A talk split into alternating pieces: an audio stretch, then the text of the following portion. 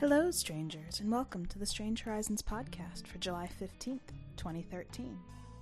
I'm your host and fearless leader, Anaea Lay. This week's story is 10 Cigars by C.S.E. Cooney, with illustrations by Rebecca Huston. C.S.E. Cooney lives and writes in a well appointed Rhode Island garret right across the street from a Victorian strolling park. Her poetry collection, How to Flirt in Fairyland and Other Wild Rhymes, and her novella and stories, Jack of the Hills, are available on Amazon.com. Her journal is csecooney dot livejournal.com. Rebecca Beck Huston lives near Chicago and is slowly but surely learning all of the things. She studied art at the University of Missouri and inflicts her art on skin for a living at Heathen Ink in Summit, Illinois. You can see her work at tattooheathen.com. Now, settle in. Let's begin. Ten Cigars by C.S.E. Cooney. 1. First, for food salt of birth, sugars of the dead. The birth of Alberto Gomez was a festive affair. Six sisters had preceded him.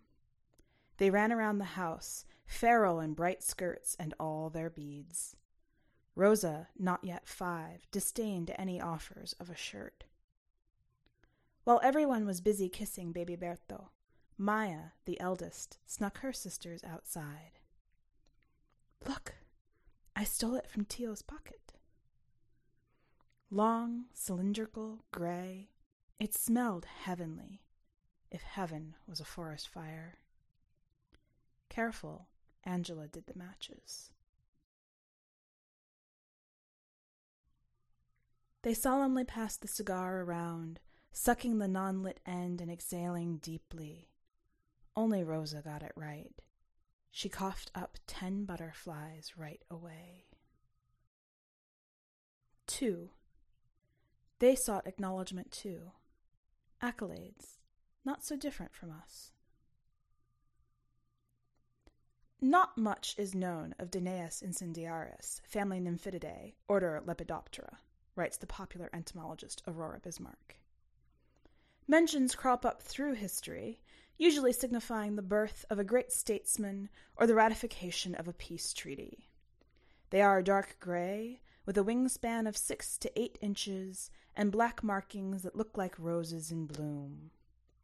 Once, on vacation in Edinburgh, I was privileged to see a swarm. Director Amy Rydell has just won Audience Choice Award at the film festival. Her friends were laughing, passing around champagne and cigars. Suddenly, the room was full of rare incendiaris butterflies. 3. They spread appetite. They knew what it was to covet. Isaac Jusip grinned at the girl in red. You're holding that stick like you mean business. She rolled her eyes. It's called a cue. Yeah? I think you're cute too. She laughed. Isaac was notorious. He'd pretend to be one of those hopeless, boastful boys, all talk and no skill. He'd challenge her to a game. If she lost, she'd have to kiss him. If she won, He'd give her a magical cigar purchased in Rome last summer. He'd seem to lose right up until he won. Not tonight, thought the girl in red. Cigar's mine. Up for a game? 4. Some grew fastidious, choosing their hosts for boldness, stubbornness, cunning. I'll pay you ten dollars to smoke that whole cigar, her roommate was chronically broke and probably wouldn't pony up, but Shveta Brilani took the dare. She knew what it was. The casing had markings like a blooming rose. She made it last two weeks. The dare didn't specify she had to smoke it all in one sitting. She'd smoke until she felt ecstatically sick, then stop. She'd clutch the sick inside until she could find somewhere quiet. Out back by the dorm dumpsters, usually. Then she'd open her mouth, let the sick crawl off her tongue, and take flight. 5. They were not without a sense of humor or revenge. How can we play poker with all these damned butterflies all over the damned place? Vince stared, stony eyed, until Sean anteed up. Vince's poker face was formidable. He practiced in the shower, turning the water from freezing to scalding. His wife complained. She never knew any more if he liked his dinner, if he really wanted to stream the latest vampire of porn from BBC America, or was just humoring her, if he found her sexy. A gray butterfly landed on Vince's nose. His face screwed up. The cigar he'd been chewing dropped. He sneezed. Five butterflies flew out of his mouth. 6. Human children were curiosities, to be kept in their place. Moonchild and Wesley were the children of nerdy Gen Xers who took their love of 1980s fantasy too far at least in Moonchild and Wesley's opinion. Moonchild couldn't even go by Anne or Jane, plain enough names until Mom went all googly eyed about Lucy Maud and the Brontes. She figured she was safe with Joe. She called Wesley Wes.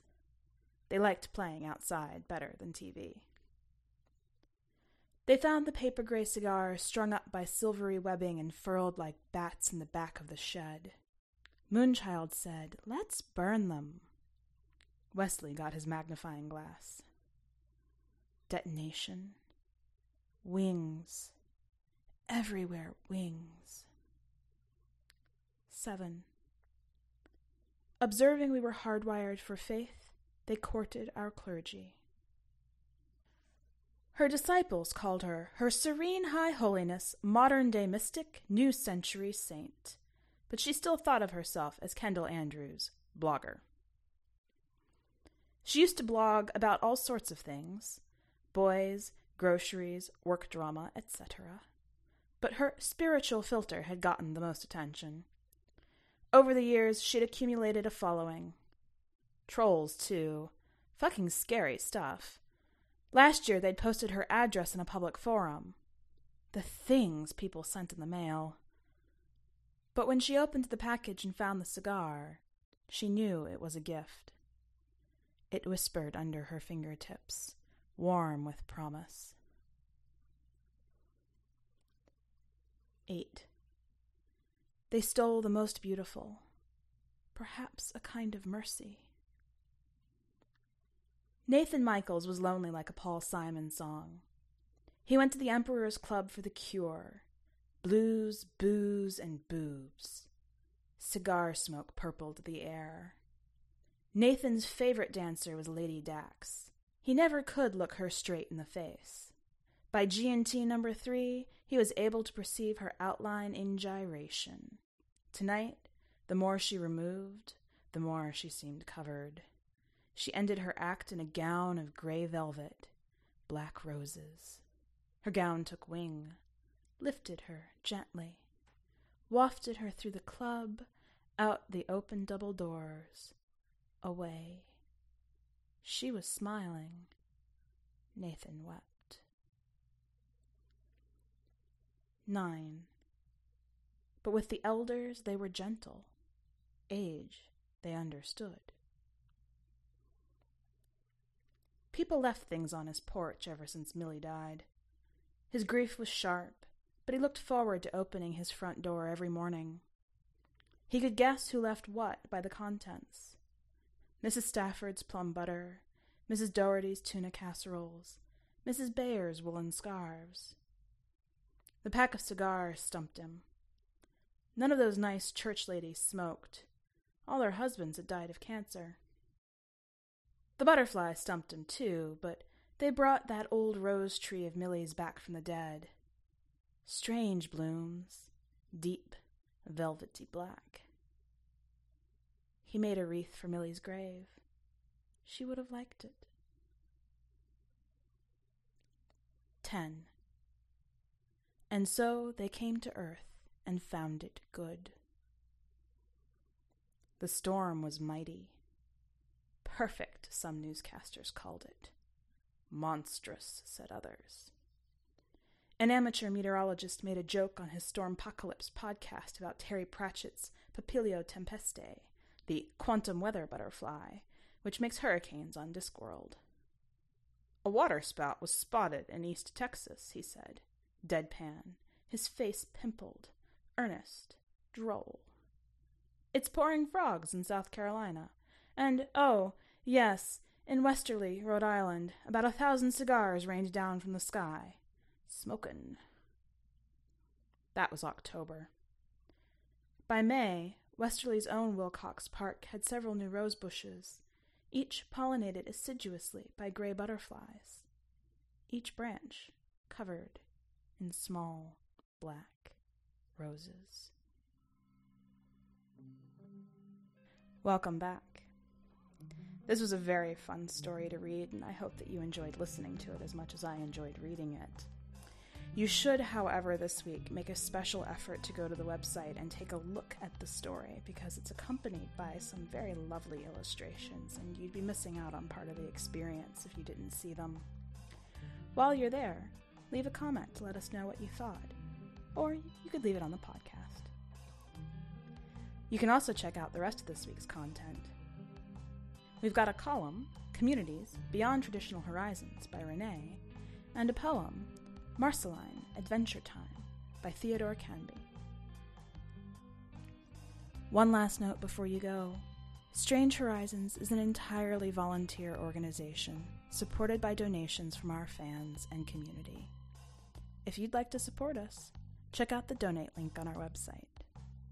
And until next time, stay strange.